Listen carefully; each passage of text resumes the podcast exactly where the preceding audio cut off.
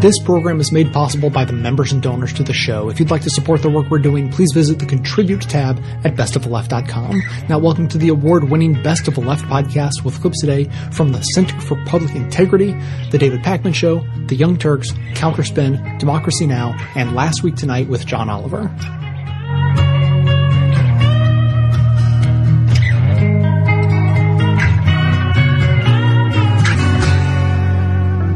2008, when an Australian food manufacturer wanted the US federal government's stamp of approval on the company's new ingredients, regulators said no.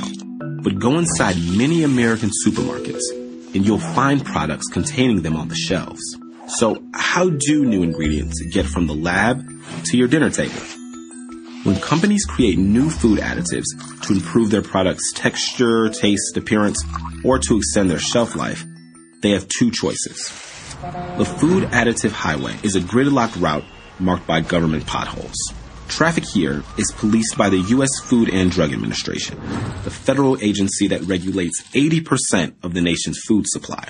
Companies traveling this path must submit their food additives to extensive review. Then the FDA may issue its formal approval.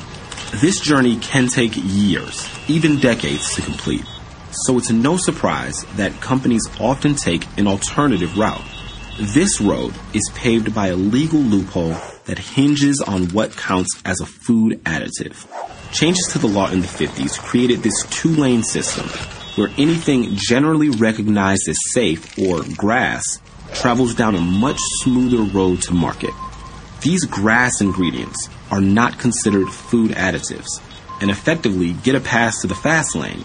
This GRAS clause means companies can determine on their own that what they're adding to our food is safe. Then it's up to the company to inform the FDA if they want to. That's right.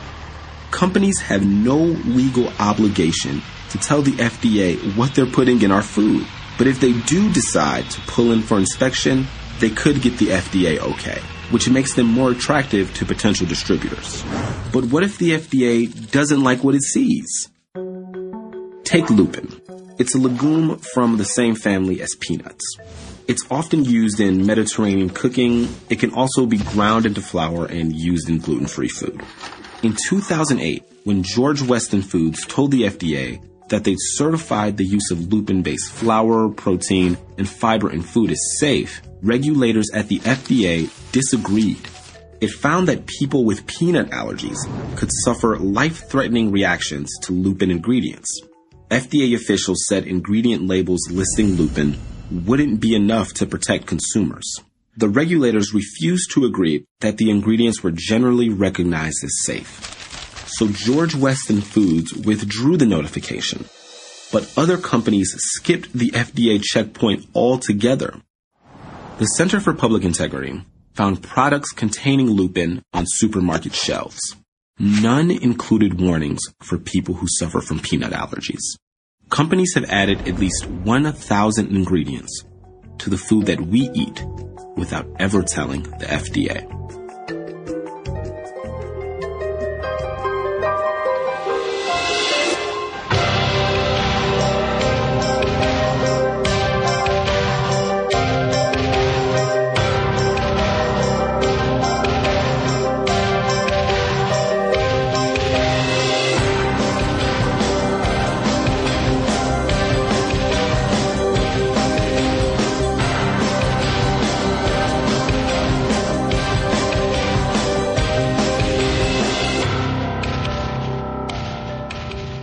In the last couple of years, there's been so much more research done into the addictive nature of sugar and comparing and contrasting the addictiveness of sugar versus some hard drugs.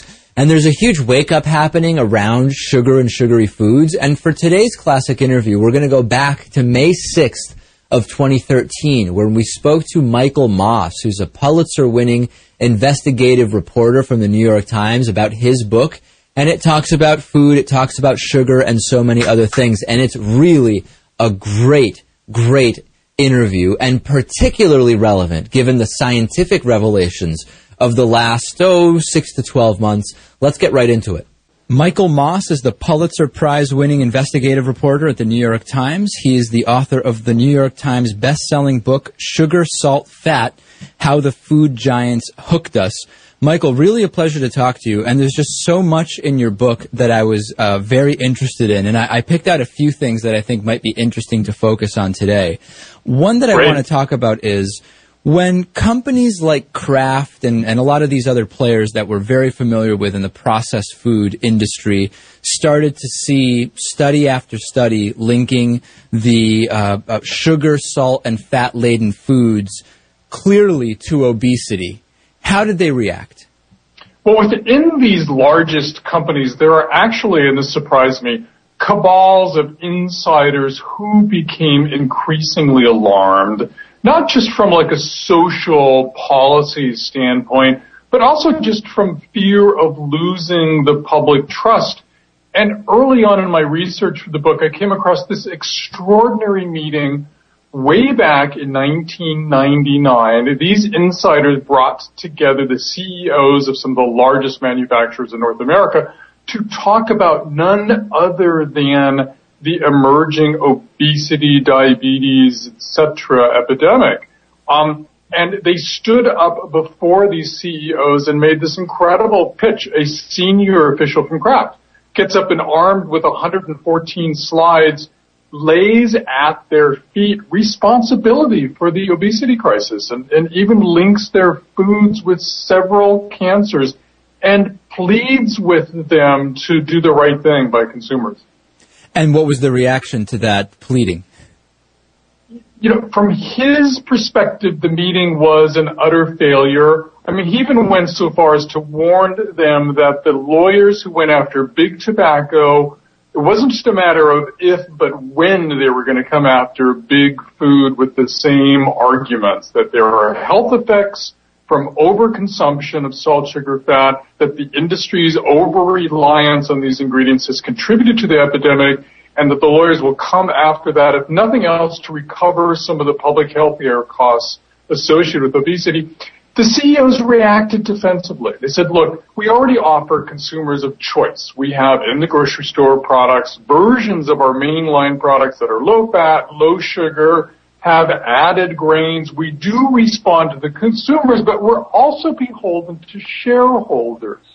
We must keep our prices low. We must make our food tasty in order to sell product. And which, which is basically a reaction that says, while we may understand the connection between our products and the diseases you're talking about, we also have a responsibility to shareholders which pushes back against the social responsibility you're talking about. I mean, is that not essentially what, what that answer means?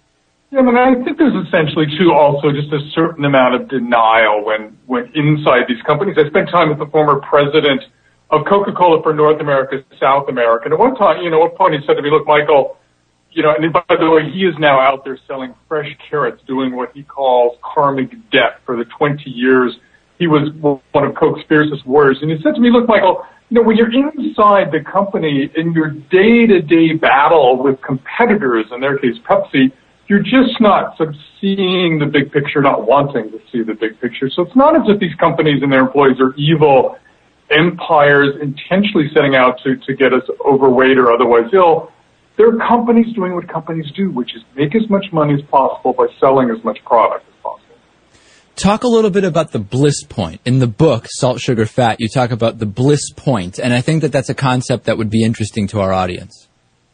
I was really stunned at the amount of science, uh, they call it engineering that goes into creating new foods.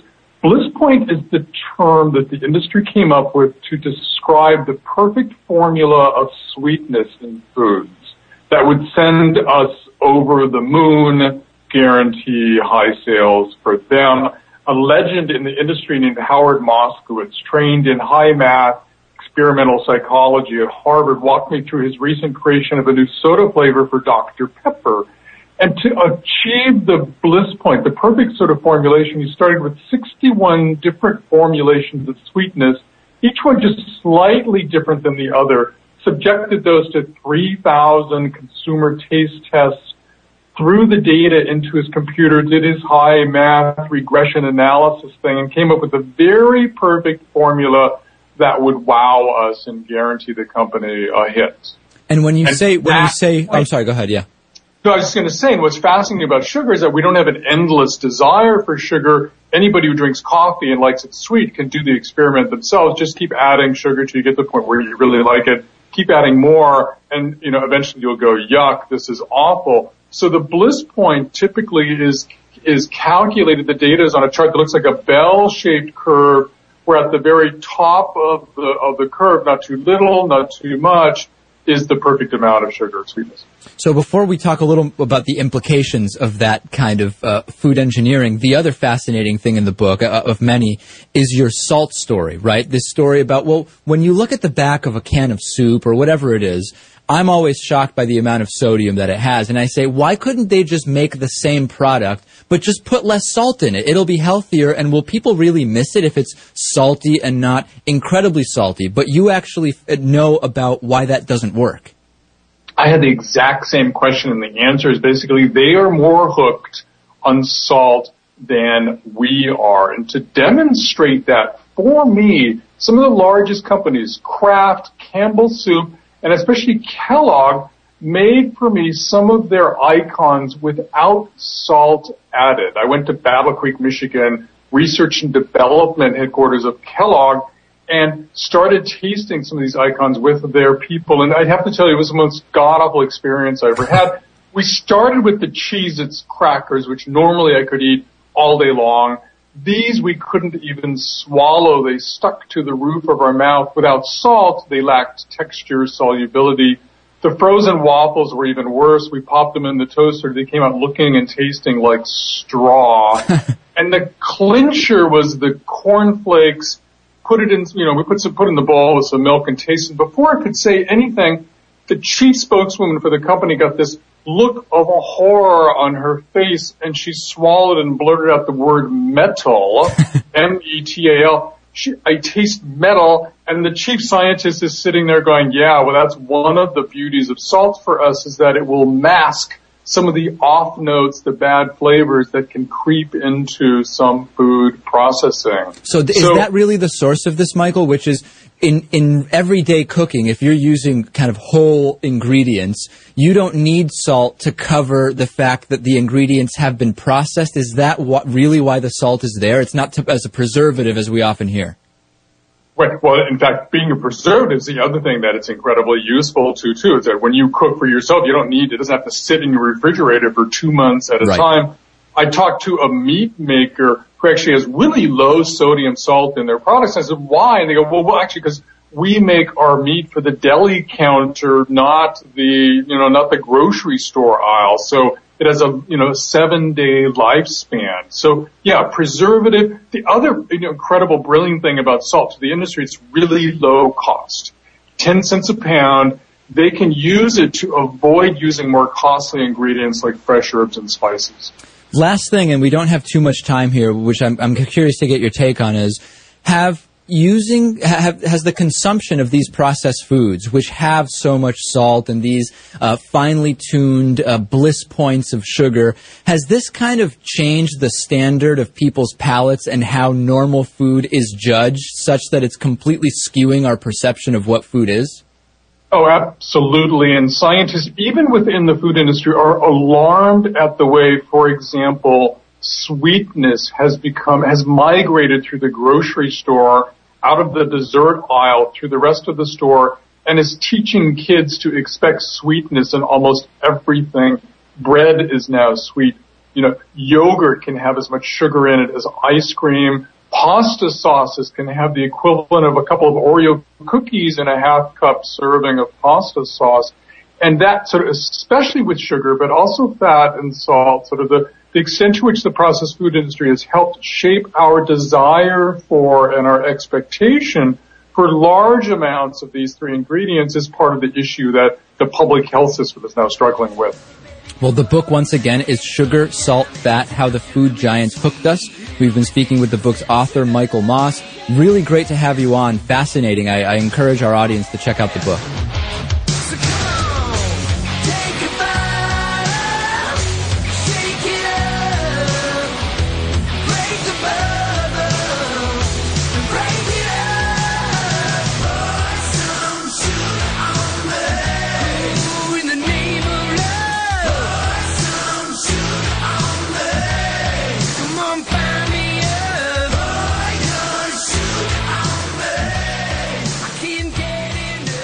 Like many things in the United States, the health curriculum of public school students has now been bought off by major corporations that sell junk food.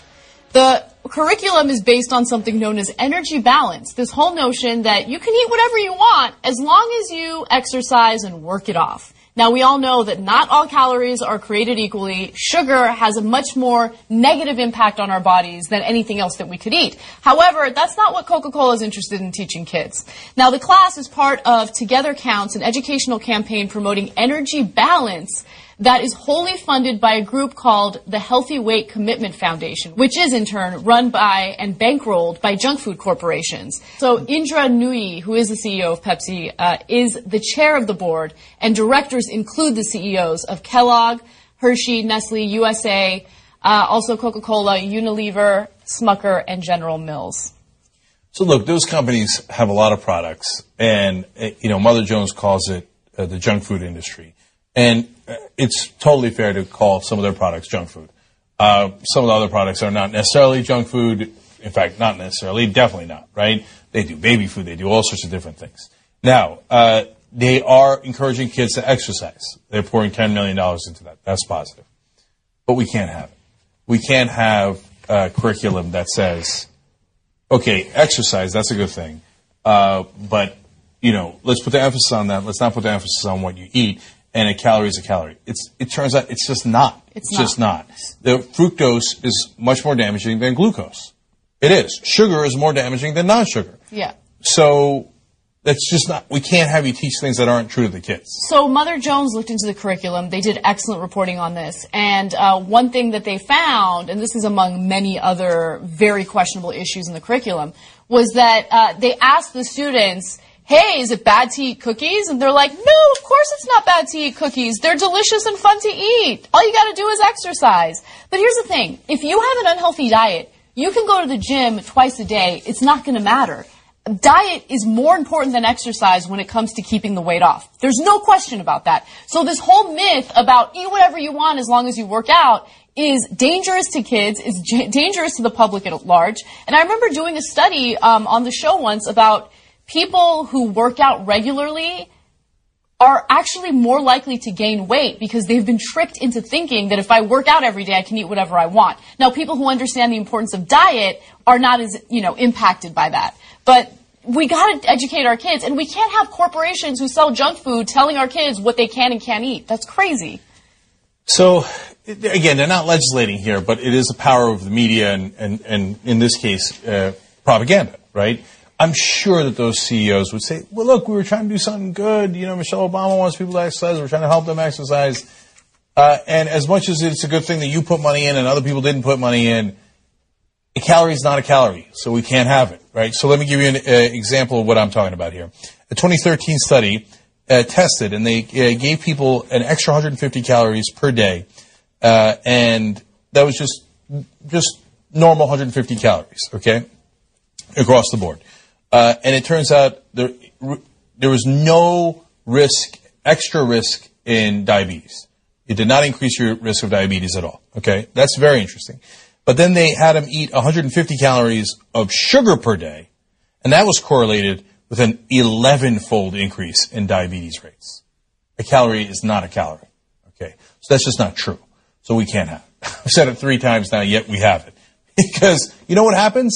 I again, I think that the, the schools mean well. They're like, oh my God, $10 million to tell kids to exercise. Let's do that, right? Mm-hmm. That seems like a great offer. Uh, let's take that. But the overall problem here is yes, sugar is worse than other kinds of calories. Fructose is not broken down, is only broken down by your liver, whereas glucose is broken down by other parts of your body as well. And so because of that, your liver gets oversaturated. And this is a simplistic way of explaining it, but it's, it's you know, you can look and see the studies for yourself, and, and, and it is true. So what happens then is it turns it into fat right away, and it tells you you're still hungry. So high fructose corn syrup is killing us. That's what's, oh, in some cases, quite literally, right? But that's causing, it's a huge, it's not the only factor. Nobody's ever that simplistic. I hope not. Okay. But it is a huge factor in the obesity rates in America and to the increased diabetes, etc. We got to get the high fructose corn syrup. By the way, you know why we have high fructose corn syrup in, in Coke when we didn't used to? That's why a lot of people are now doing Mexican Coke because it has sugar and not high fructose corn syrup. Yeah, but doesn't sugar break down just as poorly as, as, as fructose? No, fructose breaks down worse than glucose. Right. Right? But, so when you do high fructose corn syrup, it's worse than just regular sugar. Sugar is worse than the other calories, and fructose is worse than glucose. So um, it's also in all the processed foods. It's in all the junk food. It's in all the chips and the cookies that I love. I love them. I love them, but they pack them full of high fructose corn syrup, and then we're all blowing up as a country. Why do they pack them with that? Because it's cheap. Why is it cheap? Because of corn subsidies. Oh, here we go again. The corruption in politics has literally blown up the country. in this case, our waistlines. Seriously, the corn subsidies made corn so cheap that they replaced regular sugar with high fructose corn syrup in all of these products, and that has made us much, much fatter. We got to get it out.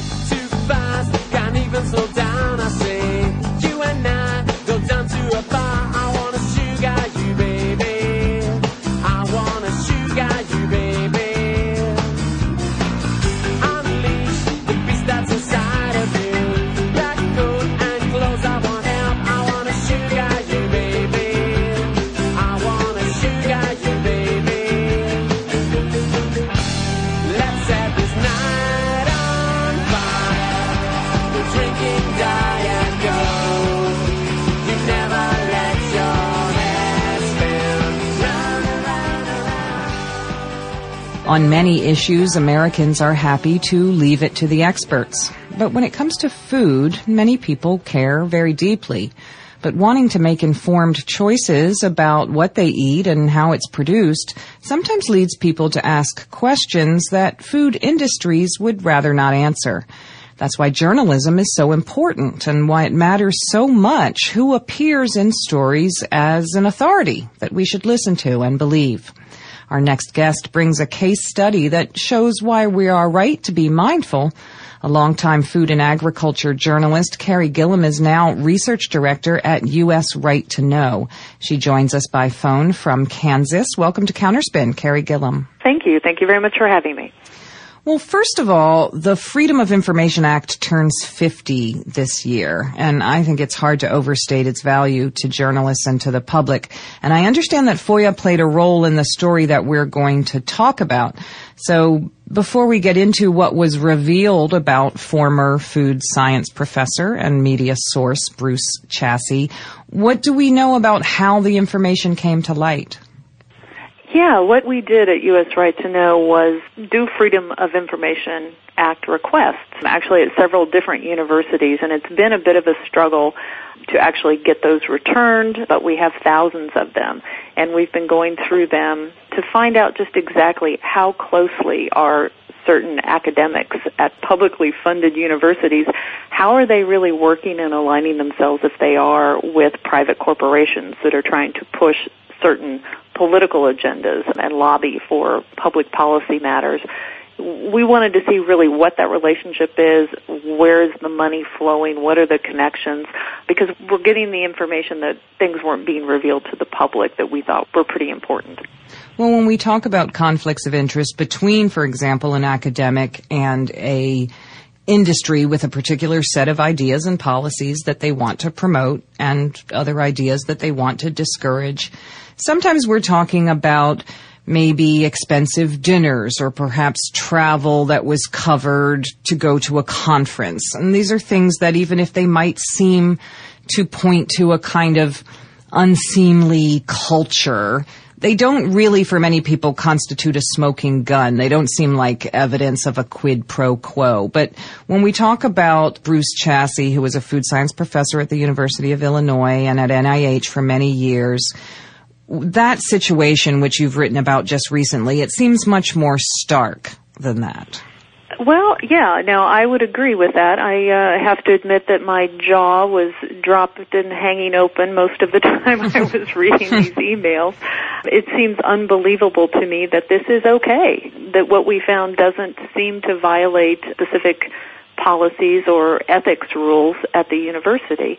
But it doesn't. But what the emails do show is that this particular professor, and he's one of, you know, many, but he's a very good example. This p- particular professor has a long track record, highly esteemed, and he and Monsanto Company in particular became very close and collaborated on a regular basis about a range of things. Presentations that Chassy would make supporting genetically modified crop technology that Monsanto, you know, relies on, that Monsanto makes its $15 billion a year in revenues on. As you probably know, GMOs are pretty controversial right now. GMO labeling is at the forefront in Washington, D.C. for new legislation. Mandatory labeling is set to take effect in Vermont in July. The food industry is fighting that desperately. Monsanto has spent millions of dollars lobbying against state mandatory labeling measures across the country. So to have an academic who appears to be independent coming out and writing reports and making presentations and speeches and saying that consumers are wrong and GMOs are safe and we need them to feed the world and it's very sustainable and there's no safety issue and the pesticides that go with them are not a problem. You know, to have an independent academic standing up and saying all this is a wonderful thing for Monsanto. But what you see through these emails is that it was all very coordinated and very crafted by Monsanto and Monsanto PR operatives. Public relations firms are helping Chassy edit videos that he can put out. Um, they're giving him slides for presentations. They're helping him set up a website where he can write negative critical articles about people who are raising concerns about GMOs. And there's a lot of money flowing back and forth, or actually one way. A lot of money flowing into accounts at the university for Chassy to use. Yeah, and I would direct people to the website to usrtk.org to see examples from the emails that we're talking about. But we're talking about real direct stuff. You mentioned that presentation. Chassy is going to make a presentation in China and there are emails that show him, you know, basically submitting what he's going to say to Monsanto and them making changes to it, you know, and him saying, all right, Monsanto will shape what I'm going to say about these set of issues. And then also on the other side, there's the money. There are the emails that connect it to a, a financial relationship between, in this case, the University of Illinois and, in this case, Monsanto. Right, yeah. There are accounts set up where unrestricted funds, grants, donations, gifts can be sent from Monsanto and Chassy can then access those funds and use them in different ways and for different projects. And there's no real problem with that, I guess, from the university. Now, Chassy, on, on his behalf, he says, hey, I believe GMOs are safe. You know, I'm a fan of GMOs, and so I'm not doing anything unethical. I'm not being bought. I'm not selling my integrity. But what you see in the emails is something that, that goes much deeper. I think he's not going to Monsanto and saying, hey, I'm going to make a presentation. I want to check the science on this and make sure I'm accurate. This is an active back and forth. How do we promote this? They talk about how to spin some information that's come out of the U.S. Geological Survey. Chassy offering how Monsanto might spin that because it doesn't on its face necessarily look too good. He's helping them figure out how to lobby the EPA to try to roll back regulations on biotech crops. He's asking for help getting first class plane fare to go to India because he sure doesn't want to fly coach. I mean, there's a lot that we weren't able to put into our article, but it certainly shows a very hand in glove situation where this independent academic is very much promoting public policy issues for a private corporation hiding the strings is important. And I think that's kind of where journalists come in because there's a quote that you have uh, from Monsanto's chief of global scientific affairs, Eric Sachs, in which he says, the key will be keeping Monsanto in the background so as not to harm the credibility of the information. In other words, they're explicit about the fact that they want these views to get out into the media and to public opinion, but to not seem to be tied to Monsanto, you know. Exactly. So again, that's where journalism comes in. And unfortunately, you find that journalists quoting Bruce Chassy in this case don't often do a great job of, of illuminating those connections. journalists don't. He's been quoted widely in many reputable newspapers, very large news outlets, and so are several others. There are several others around the country who journalists reach out to, of course, to ask for quotes on these very timely, you know, hot button political issues. And I don't think it occurs to journalists, you know, I've been a journalist 25 years, it doesn't often occur to you if you're calling up to say, hey, talk to me about weed resistance and what's going on, you know, with glyphosate or let's talk about the safety of GMOs, it doesn't often occur to you to say, hey, by the way, have you been emailing, you know, with Monsanto for the last two years and getting tens of thousands of dollars in unrestricted grants from them as I ask you your opinion on this subject? You know, it's not something you typically do as a journalist. You will do that if you're writing about a particular study per se. You want to know who funded the study or who funded the research. But I think to me, what all of this that we're seeing and we're finding tells me as a journalist is that we just need to be a lot more diligent. We need to really think about is there something going on behind the scenes here? And even if we don't know, or even if we don't think they're going to tell us, we need to ask the question mm-hmm. and get them on the record. Yes, there is a connection. No, because Kevin Folta, we had Kevin Folta emails from him at the University of Florida. He specifically said he had no relationship with Monsanto, wasn't taking money from Monsanto. And in fact, he got a $25,000 unrestricted grant and told Monsanto he was willing to write whatever they wanted him to write. Mm-hmm. But he sure wasn't telling the public that. Exactly. It really is kind of about the right to know. I mean, just as people want labels on GMO foods, because different people feel differently be about eating them, you know, we, we need, if you will, labels on our experts, not so that we can denounce them, but just so that we can know. Exactly. You know, there may be some people who think that Bruce Chassy is that much more of an authority because he is so close with Monsanto. Maybe they would respect his opinion more. Granted, there are a lot of people on the other side who probably wouldn't trust the information.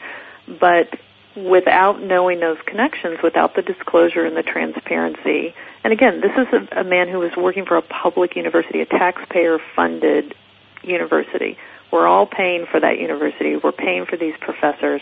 And we should know the connections to private corporations. And, you know, we should be able to understand those collaborations. There should be transparency.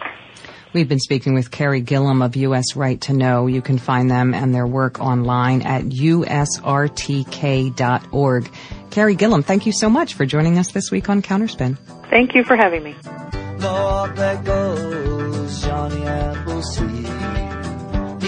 my past by the hour of need.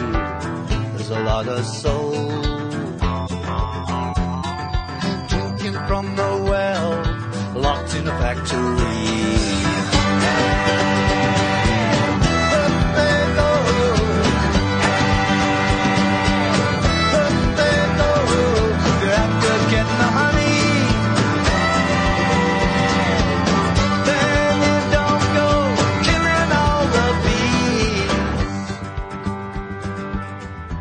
Since we've last talked, the WTO issued a, um, a major decision around meat. Can you explain its significance and how it fits into the story? So uh, that's that's what I was mentioning before. So you know, everyone go you go to the grocery store if you're a meat eater and you pick up the package and it says where the meat was born, raised, and processed. And that is a huge fight. It took 50 years for us consumer groups to actually get mandatory country of origin labeling for meat. And that was enacted in the 2008 Farm Bill. So we've all been using that. It also is very helpful because you know if there's been a food safety outbreak someplace, you know don't buy from there. It also helps with tracing because if, for instance, hamburger is mixed from 50 different countries, you'd have to list all the countries. So it creates an incentive to actually know where the meat comes from as well as gives us consumers the information to make informed choices. The World Trade Organization recently issued a final ruling saying unless we ixnayed that law, we were going to face billions in trade sanctions. And the history of this is the U.S. meatpacking industry plus their Canadian and Mexican counterparts didn't want this law. And they tried in federal court. They tried to fight us in Congress. It only took 50 years. We finally won. The law becomes the law of the land. And the polling shows 90% of Americans love that law.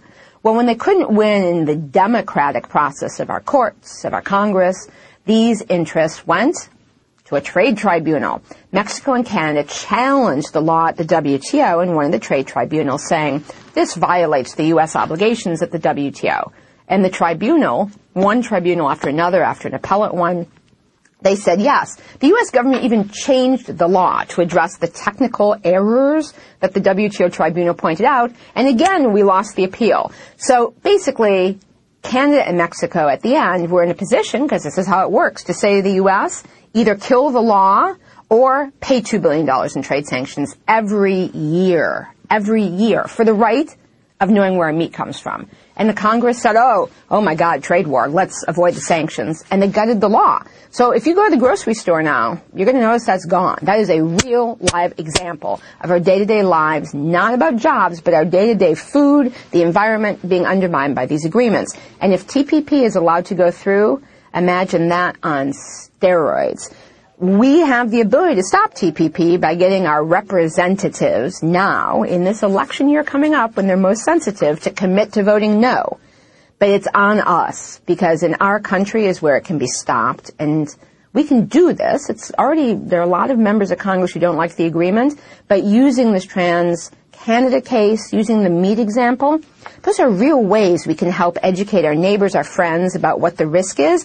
Everyone knows TPP means more job offshoring and lower wages, but it's more than that. That's terrible, and it's all these other things too. And if we educate people and aim them at our members of the House of Representatives get commitments to vote no, we can avoid doubling down on this disaster. Lori Wallach, I want to thank you for being with us, Director of Public Citizens Global Trade Watch.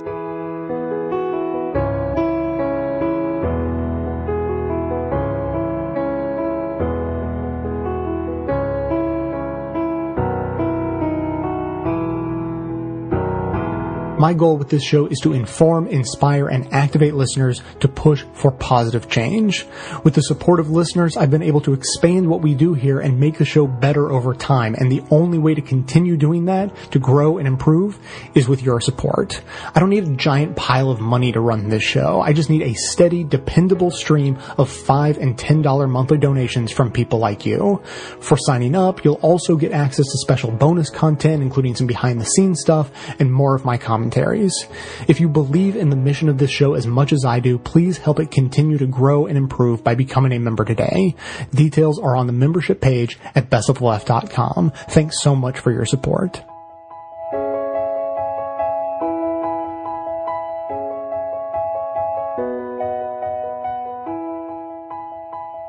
We continue to learn more and more about TPP, the Trans-Pacific Partnership, and we've talked about the impact that it will have uh, if if uh, turned into law by the member countries on intellectual property, on internet freedom, on big pharma, on many other things. And in all of these cases, it would be very anti-consumer. That we know.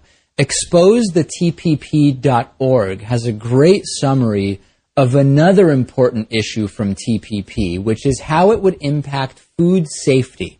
The TPP would allow the U.S., it would actually, uh, let me go further, it would require the U.S. to allow food imports if the exporting country claims that their safety regime is equivalent to that of the United States, even if it violates key principles of the U.S. food safety laws. And under TPP, any U.S. food safety rule on pesticides, labeling, or additives that is higher than international standards would be subject to be challenged as illegal trade barriers. So the TPP could reduce the level of food safety that the U.S. has above and beyond international standards. The U.S. might have to eliminate those rules.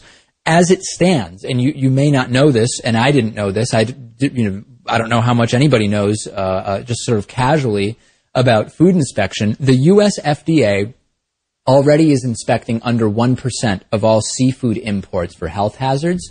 We're entering into TPP with Malaysia and Vietnam, both major seafood exporters, and they already, even in the small amounts of, of fish exports, of seafood exports from those countries that have been tested, there have been high levels of contaminants found. Under TPP, it would be even more lax, and we would have even fewer recourses, fewer uh, uh, ways of fighting that and increasing inspection standards. Also, food labeling under TPP could be, we don't yet know, could be challenged as trade barriers. The TPP would impose limits on labels providing information about where food comes from. This is bad. And the frustration and rage that we should all have with this is uh, it's it's it's large. I don't know how else to say it. We're talking about a deal that impacts it would impact 40% of the world economy. It was negotiated basically in secret and it is going to affect more areas of life than we can imagine and people are more concerned with Starbucks cups and sex education classes and whether a book that was assigned to a 15 year old, as I told you yesterday, mentions genitalia. Priorities are way off in this country. There have been many protests uh, to the European sort of version of TPP, which is TTIP. Uh, some protests in the U.S. against TPP. The more we learn about it, the worse we realize it is. You can find out more at exposethetpp.org. Standing solid ground, on solid ground. It's the land, it is our wisdom. It's the land that shines us through. It's the land, it feeds our children. It's the land, we cannot own the land, the land owns you. It's the land, it is our wisdom. It's the land that shines us through. It's the land, it feeds our children. It's the land, you cannot own the land, the land owns you. chickens. Basically, turkeys with eating disorders. We love eating chicken in this country, so much so that we have to produce a lot of it. In the last uh, 25 years, the chicken industry has uh, doubled its production and headcount from 80 million uh, chickens a week to now about 160 million chickens a week. 160 million chicks a week. Those are Warren Beatty numbers. Th- those are those are Rob Lowe at the St Elmo's Fire premiere party numbers. You know what? Those are clean-shaven Leonardo DiCaprio on a yacht anchored outside the Cannes Film Festival numbers. That's a lot of chicks. That's an unmanageable amount of chicks. We eat so much chicken, it has become our reference point for what every other meat tastes like. Pretty good. I'm telling you, man, it doesn't taste like lizard. It tastes like things like chicken. Raccoon is a delicacy in China. I hear it tastes like chicken. You know what those uh, what that alligator meat tastes like? Mm, chicken. What does that taste like? Um, I really hate to say this. It really tastes like chicken. Armadillo tastes like chicken? But th- think about that. That. That's amazing. There is no parallel for the other senses. If I said to you, everything looks like tables, or everything feels like koosh balls, you'd think I was insane. Now, obviously, all of this has been great news for the poultry industry, which is dominated by four gigantic companies Pilgrims, Tyson, Perdue, and Sanderson Farms. And I know what you're thinking. You're thinking, oh, this is just going to be another story about how horribly chickens are treated. And I know we do hear about that a lot. Chickens and turkeys are arguably the most abused animals on the face of the planet. You probably have no idea what goes into making a bucket of KFC chicken. Sadly, the main ingredient is cruelty. Okay, Pam, look, let, us be fair there. The, the main ingredient in KFC chicken is not cruelty, it's chicken. The, the only thing where cruelty is the main ingredient is child stars. It goes cruelty, glitter, child, and then statistically, chicken. And, and yes, chickens no doubt can be treated terribly, but that is not what this story is about. This is about chicken farmers. And unfortunately, this is going to be a lot less pleasant than what you are looking at right there. Poultry companies would have you believe chicken farmers have it made, smiling in their promotional videos, always, no matter the company, over the top of jangly guitar music. It's a good feeling to, to have a flock of birds that are beautiful, healthy. You know you've done a good job. The best product that you could produce has just left your farm. If someone called me up tomorrow and said, would you be a poultry farmer all over again, I would say yes. Sometimes I don't understand him as well as I do the chickens. Yeah. Of course you don't. Your husband is an adult human with a vibrant interior life awash in infinite complexities, and that is just a fucking chicken. So yes, it's easier to understand. But despite those beautifully produced testimonials, it turns out many farmers have a very different experience. I've had five heart attacks since I've been in the chicken business. The struggle has been very real, and there's been lots of nights that we haven't slept. It's kind of tough. Not kind of tough, it is tough.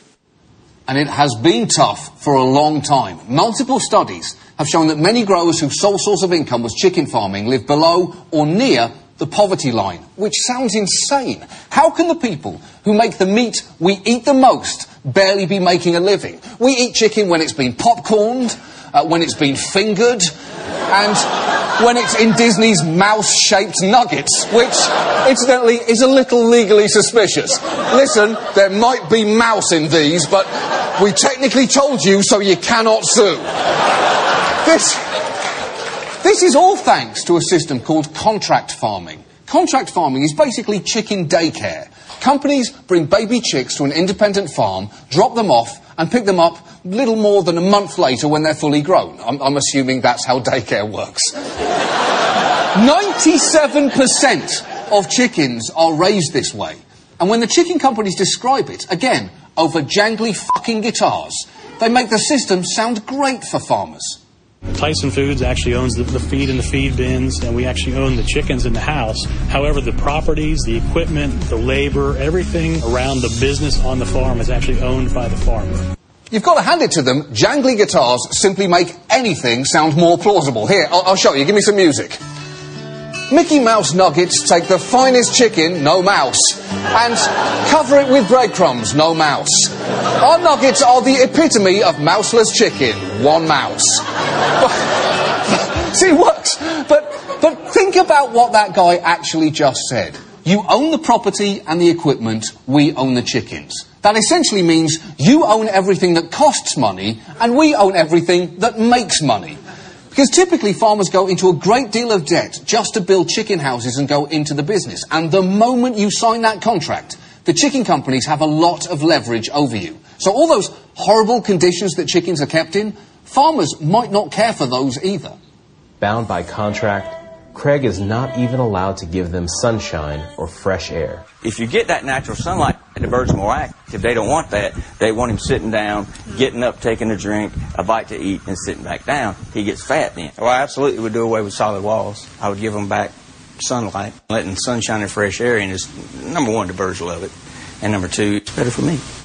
Yeah, but of course, Chicken companies won't let you do that. They know that chickens are like reality stars. The happier they are, the less money they're worth.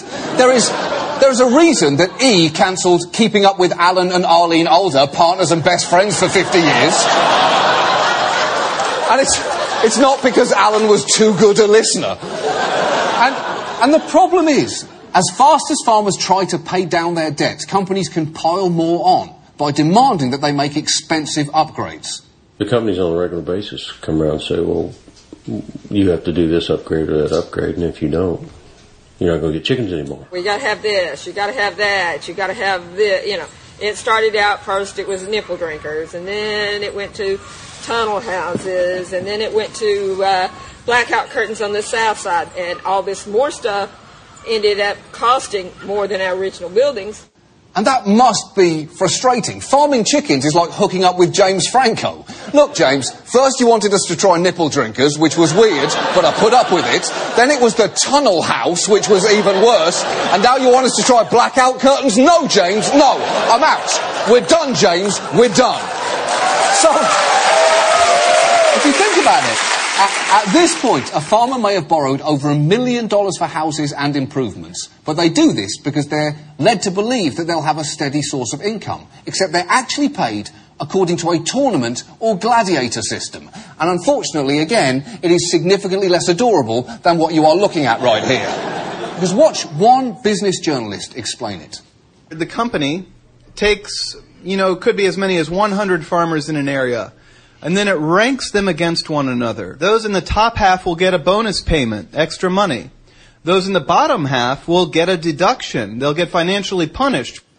And what that means is that you are competing against your neighbours. If they produce fatter chickens with less feed, your pay gets cut. And not by a little. You can be paid nearly half as much as other growers per pound for reasons not entirely within your control. It's like an agricultural Glengarry Glen Ross or Hengary Hen Ross, if you will. ABC. A always, B, B, C clucking. Do it. And look, I do not apologise for that joke. I stand by it. I stand by that. No, no, no. So you had your chance. You didn't get on board. And look, losing a tournament and being labelled a bad grower can not just cost farmers their home, it can cost them a lot more. This past Monday morning in North Carolina, one of these bad growers went out, drove down a country road. He was terminated from his contract, about to lose his home, took a gun, and ended his life. That's what we're talking about here today. This is personal. It gets real for poultry growers.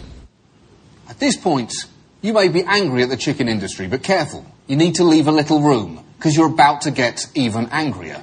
A chicken industry spokesman was actually asked about why so many farmers live below the poverty line, and this was his response.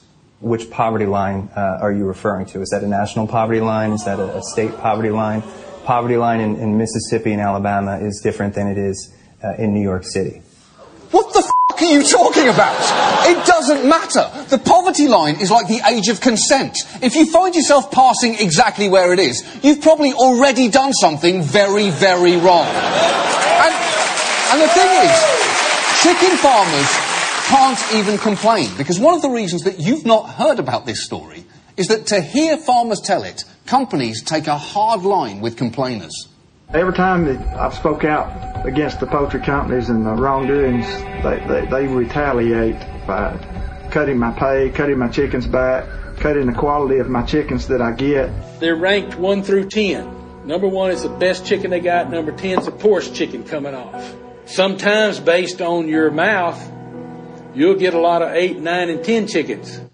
Holy shit! When controlling assholes threaten their dependents with numerically inferior chicks, that's not a responsible business model, that is entourage. That's what that is. Hey, if you ding my Benz bra, I'll have every girl in LA avoid your dick like it's a fucking carbohydrate. Can't wait for the movie. I cannot wait for the movie. It's gonna be sick. It's gonna... The boys are back. The boys are back. The boys are back. And, and remember, if you're given inferior chicks, you are going to suffer in the tournament and potentially lose your farm. Now, the chicken companies claim that they don't do that, although I will note that in researching this story, we've spoken to a lot of farmers who believe it to be real and are terrified of it happening to them. A few years ago, the Obama administration tried to address many of these problems with new regulations. They held town hall meetings, and there was something of a common theme. Let me say that numerous growers are not attending these workshops because of being afraid of retaliation on them by their integrator. In the last 48 hours, we've had growers who've been threatened not to attend this meeting and not to speak out. I represent or help represent 650 chicken growers in the state of Alabama. And I'll be out of all the 650 of them, there's two that was not afraid to come up here. I'm not saying I'm brave.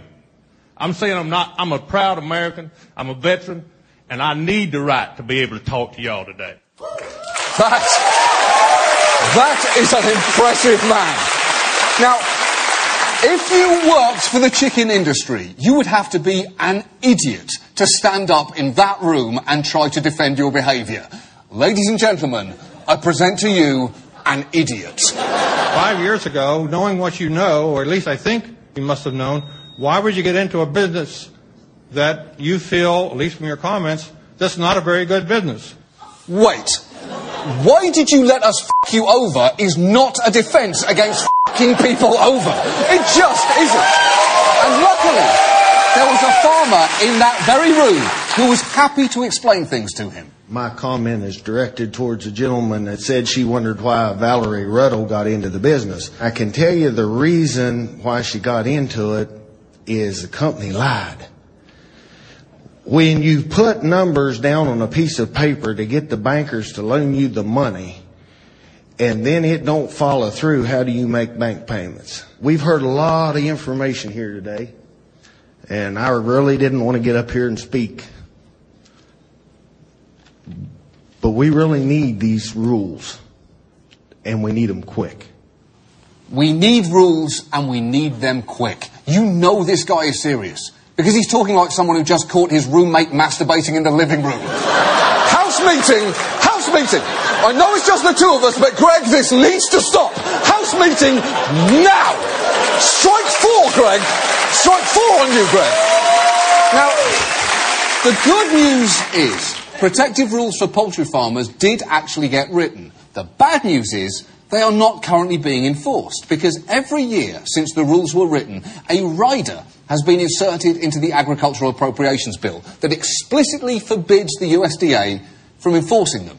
And, and, in recent years, this effort has been championed by Representative Steve Womack. So why does he do this? Who knows? Maybe it's because his home district is the site of Tyson's World Headquarters, or the fact that he's received tens of thousands of dollars in campaign contributions from chicken companies, or maybe he is just sexually attracted to chickens and is jealous that farmers get to spend so much time with them. I don't know. I'm speculating here. The point is, he has fought efforts to protect farmers. Just last year, Representative Marcy Kaptur attempted to pass an amendment simply giving farmers protection to speak out without retaliation. That was it. And she made a convincing case. The Department of Agriculture wants to enforce these regulations so that farmers have standing and that they don't have their livelihoods taken away from them simply because they're allowed to speak about their conditions. What is wrong with that? What is wrong with that? And what is wrong with that is that the companies in this situation have too much power. Those doing the work in these houses don't have enough power. We need to give them equal standing in the courts and in their ability to come and see us and exercise their rights of free speech. Please support this amendment. Wow. Wow. Wow. That is, that is the kind of speech that normally has soaring music behind it and precedes a come from behind victory at the end of a movie. But in real life, this is what happened immediately afterwards. Please support this amendment. Question is on the Kaptur amendment. All in favor say aye. Aye. All opposed will say no. No. The noes seem to have it. That is the most depressing ending since the Sex and the City movie. Oh, big Carrie, big. You're better than that, Carrie. If anything, you should have ended up with Aidan. Yes, yes, yes. Aidan was boring, Carrie, but guess what? So are you. So are you, Carrie. And look, look. I know this story has been depressing, and you might be wondering what you can do. I mean, you could stop eating chicken, but you're not going to do that because chicken is delicious. I'm getting hungry just thinking about it now. Here. Mm. Delicious. It tastes like armadillo. you could say, you could say, well, I'll vote against Congressman Steve Womack, but you won't because you don't live there, and also, for the last two elections, he has had no major opponent. The only small satisfaction I can give you is letting Sean Connery voice your feelings about Womack. Womack? Why am I not surprised, you piece of shit? Yeah, that helps a bit. It helps a little bit. It gives you a momentary visceral satisfaction, but it doesn't really change anything. But the truth is, there is actually a glimmer of hope. That same committee is set to meet again next month, and Marcy Kaptur might again try to pass a provision protecting farmers from retaliation. And if she does, then let me use the chicken company's weapon against them. I'm talking, of course, about jangly guitar music to convince you that everything I'm about to say is true. Because listen to this. There are 51 voting members on the committee. These are their names and their states. If your representative's name is up there and they vote against Marcy Kaptur's amendment, it is because they, and I cannot stress this enough, are chicken fuckers. They f- chickens. That's what they do. Every day, every which way. And unless they want that chicken fucker label to follow them for the rest of their lives, they might want to think extra carefully about which way they are going to vote. Because chicken accusations do not come off a Wikipedia page easily. Or if they do, they tend to go right back up. Because chicken companies may be able to retaliate against farmers for speaking out, but they cannot prevent us, as one, from screaming chicken fucker at the top of our lungs if any of these people votes against the farmers in this tiny, tiny amendment. All potential chicken fuckers here. Don't be one of them, that's all we're saying. That's our show. We are off next week, uh, but we'll be back the week after that. Good night!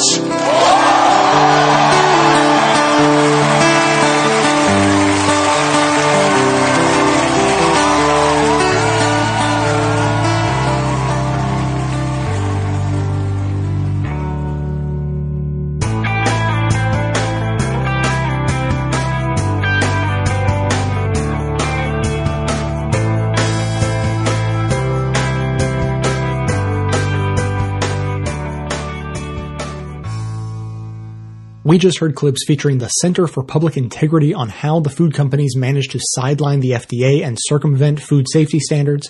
The David Pakman Show interviewed Michael Moss, author of Salt, Sugar, Fat, How the Food Giants Hooked Us. The Young Turks discussed Coca-Cola's propaganda campaign to trick kids into thinking that soda isn't unhealthy. Counterspin examined a case study of conflicts of interest in coverage of our food supply. Democracy Now! talked with Lori Wallach, the director of Public Citizens Global Trade Watch, about the effects of trade deals like the TPP on the safety of international meat. David Pakman picked up that same issue and detailed several more ways that the TPP will destroy U.S. food safety standards. And finally, John Oliver on This Week Tonight dove deep into the methods major chicken production companies use to utterly crush and demoralize independent chicken farmers for the sake of maximizing profit. You can find links to each of these segments in the show notes for easy reference and sharing. And now we'll hear from you. Hey Jay, Marty Golnick here from Cleveland, Ohio. Just a observation from last week's show. I was listening to the voicemails, and the one uh, one caller made the comment that couldn't believe what we don't teach kids about uh, about financial reality and what the schools don't teach as far as financial reality. And I, I caught myself laughing. It's like, of course they can't teach the financial reality because if you teach the financial reality, then there's no way you're going to continue to participate in a system that you will see is inarguably slanted against your favor. As a matter of fact, I thought that the comment itself and the reality of the comment had all the makings of a good Jimmy Dore skit. That of course they can't teach these things because if they taught them, you wouldn't sign a 30 year loan for to go to school and better yourself. Just an observation. Thanks.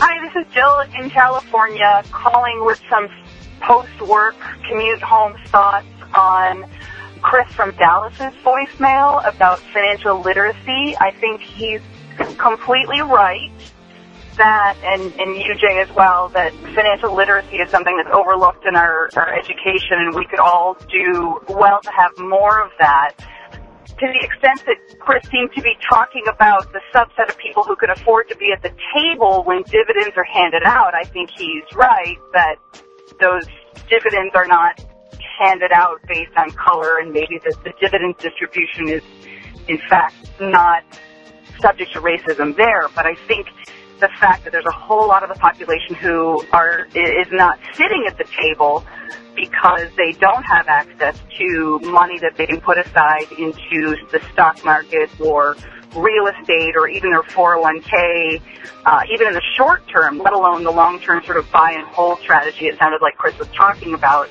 for a variety of reasons. One is that his own cohort is coming out of school with tens or hundreds of thousands of dollars of debt.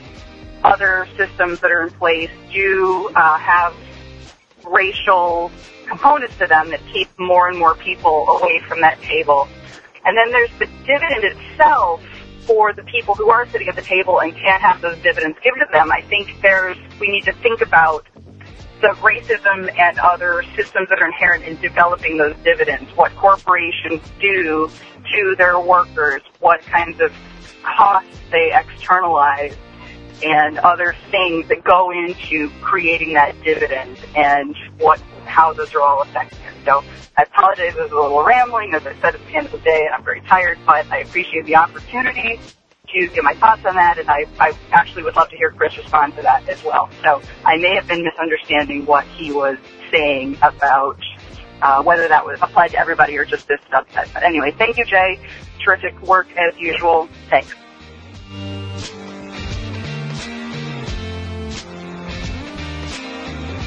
Hey Jay, this is Eamon uh, from La Habra, California. Just comment, calling to comment on your last podcast about the debt and stuff. And I just want to say, as someone who tried to go to college and couldn't afford it, um, even without student loans, I couldn't finish community college just in the situation I am here in California, how expensive everything is. I had to stop and get a full-time job just to live.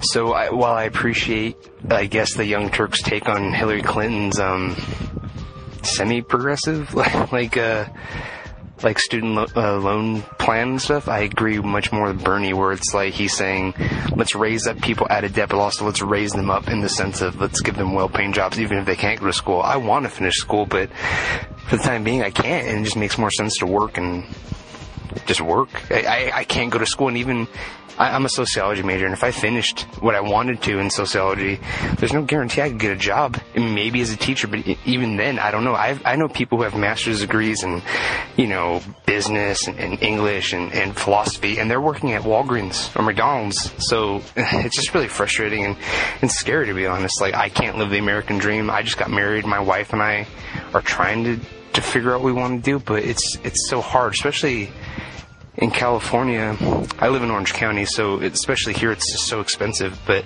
I feel everywhere is I have friends all over the country, and they're telling me the same thing.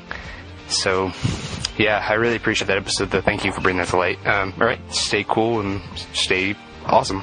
Bye.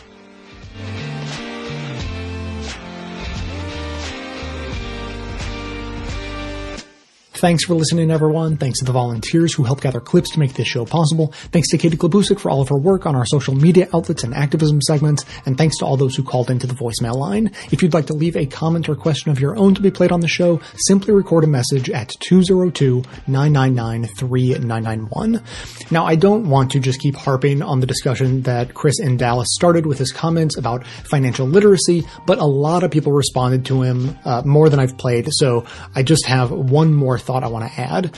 Uh, we heard from Heather in the previous episode, basically responding to Chris by saying, don't forget that not everyone has money to invest. And then today we heard from Jill in California sharing some great thoughts, I thought, about the deeper ways in which racism and oppression is embedded in those dividends that companies hand out. But she was also sort of questioning what Chris really meant by what he said. Was he referring to everyone and saying that everyone needed to get in on the stock market, or was he just referring to a subsection of people who have enough money to be, you know, quote unquote at the table, as she put it? And then there was Joey, whose message I haven't played in full, but he had this to say. Hi, Jay. This is Joey calling in about episode 989, the investment podcast. Chris from Dallas called in to harangue poor people for not being smarter and putting all their money in stocks. And you didn't even comment on it. So when you hear somebody like Chris from Dallas talk about, oh, these poor people need to be putting their money in stocks and bonds, they're just so stupid because they're not investing their money. Well, maybe they don't have any money. You know, there's a huge proportion, tens of millions of people don't can't even eat. They don't have enough money to eat. What money are they going to put aside in their stocks and bonds? There's no savings there. I'm appalled that you didn't mention it, that you didn't say anything about this point at this point. Okay, so here I have to say something that is just an awkward, humble brag. There's no getting around it because it is relevant to where I'm going with this. Over the past year or so, one of the comments I've been getting most often is from people saying that they appreciate my ability to be reasonable, just sort of as a general demeanor. Like I stay calm, I can explain complicated stuff, I give people their due, etc. One person said recently that he admires my quote, thoughtfulness and reason and reasonability, unquote. Well, I'll tell you the secret to being thoughtful and reasonable when dealing with other people and either having a discussion or analyzing what a person has said. And that is to address what a person has actually said, not what you think they meant by what they said. I mean, you know, it was just the last episode that we finished up a conversation between Wade and Kate because Wade had asked what was wrong with income inequality, and Kate responded by admonishing Wade for supporting inequality. A clear case of responding to what, uh, you know, one person thought a person meant rather than what they actually said. Now, sure, yes, you have to look out for dog whistle code words and be wary if people have ulterior motives and so on and so on. But generally, if you're just having a conversation, you're going to have a much more productive time of it if you just address what a person has actually said, the exact words that came out of their mouth. With that in mind, let's listen again to what Chris had to say about financial literacy and who he was addressing. Hi, this is Chris from Dallas. All of the different examples of how property owners were losing wealth here and there. People that stayed in the stock market, people that had solid understanding of the of the financial system and how to take advantage of it recovered. We tell people, "Hey, corporations are evil. Corporations are holding you down. You should have nothing to do with corporations." And people get scared of the stock market. You know, people my people my age, people in their 20s don't invest. It drives me crazy to see it. But you know, I've got people that I know that will look at the free money that they get from a 401k match and say, "Oh no, I don't want to put it in there because I'm just going to lose it."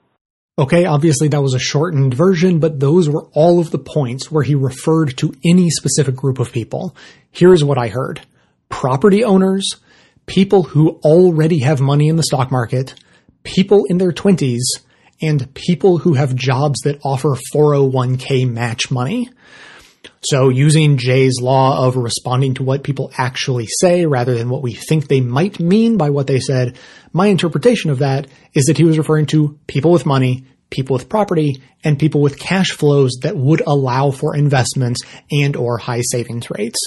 About the only time in the whole message he even refers to poor people was to say that it's not only poor people or people of a certain race who need financial education. It's something that needs to be taught to everyone in school. So how in the world did we go from a message that hardly mentioned poor people to the types of responses we got? You know, Heather felt Chris's message personally. She wanted to share her own story of poverty. She brought up the very important point that we can't forget about poor people. They are very often ignored and excluded from the conversation entirely. So yes, it's very important to raise those voices up. My response to her was that I thought it would have been great if Chris had made a point to acknowledge that not everyone has access to the world of saving and investing. But I didn't think that his failure to mention people in poverty had any greater meaning to it than that he just simply wasn't referring to poor people. He was referring to property owners, people with existing investments, and people with jobs who offer retirement account matching funds. And then Jill, you know, like I said, she had some great comments to add, um, but you know, then she was still unclear on what segments of society Chris had been referring to. Now, to be fair to her, she did admit that she was at the end of a long day of work and, you know, had just been commuting. So that might have clouded her understanding a bit, but she, you know, she was just a little unclear on it. And then we come to Joey, who came out swinging, accusing Chris of haranguing poor people for being too stupid. And he was appalled at me for not calling Chris out on it the first time I played his message. Joey went on to say that Chris was an affluent Republican and he and I both must have a case of affluenza, like the kid who drove drunk, killed a bunch of people, and got off in court because his lawyer said he was too rich to understand the consequences of, of his actions. I don't think I've ever seen a worse case of responding to what you think a person meant rather than what they actually said. Now, what I like to do is throw out the caveat that, hey, I can't read people's minds. I heard what they said. I'm going to respond to what they said, but I don't know what they really mean. That's my strategy. that is not the direction Joey went. Uh, and you know what the funny thing? You know who it was who said that they admired my quote, thoughtfulness and reason and reasonability? That was Joey who said that. He wrote it in the email he sent to me with that voicemail attached to it. Go figure. Keep those comments coming in. The number again, 202-999-3991. That is going to be it for today. Thanks to everyone for listening. Thanks to those who support the show by becoming a member or making one-time donations, as that is absolutely how the program survives. Of course, everyone can support the show just by telling everyone you know about it and leaving glowing reviews in iTunes and Stitcher. Get even more from us by joining up with us on Facebook and Twitter. And for details on the show itself, including links to all of the sources and music used in this and every episode, all that information can always be found in the show notes on the blog. So coming to you from inside the Beltway, yet outside the conventional wisdom of Washington, D.C., my name is Jay, and this has been the Best of the Left podcast coming to you every Tuesday and Friday, thanks entirely to the members and donors to the show from bestoftheleft.com.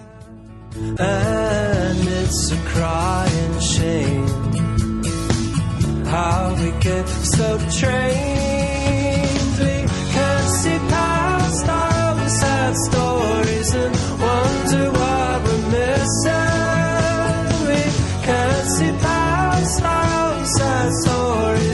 forget how to listen.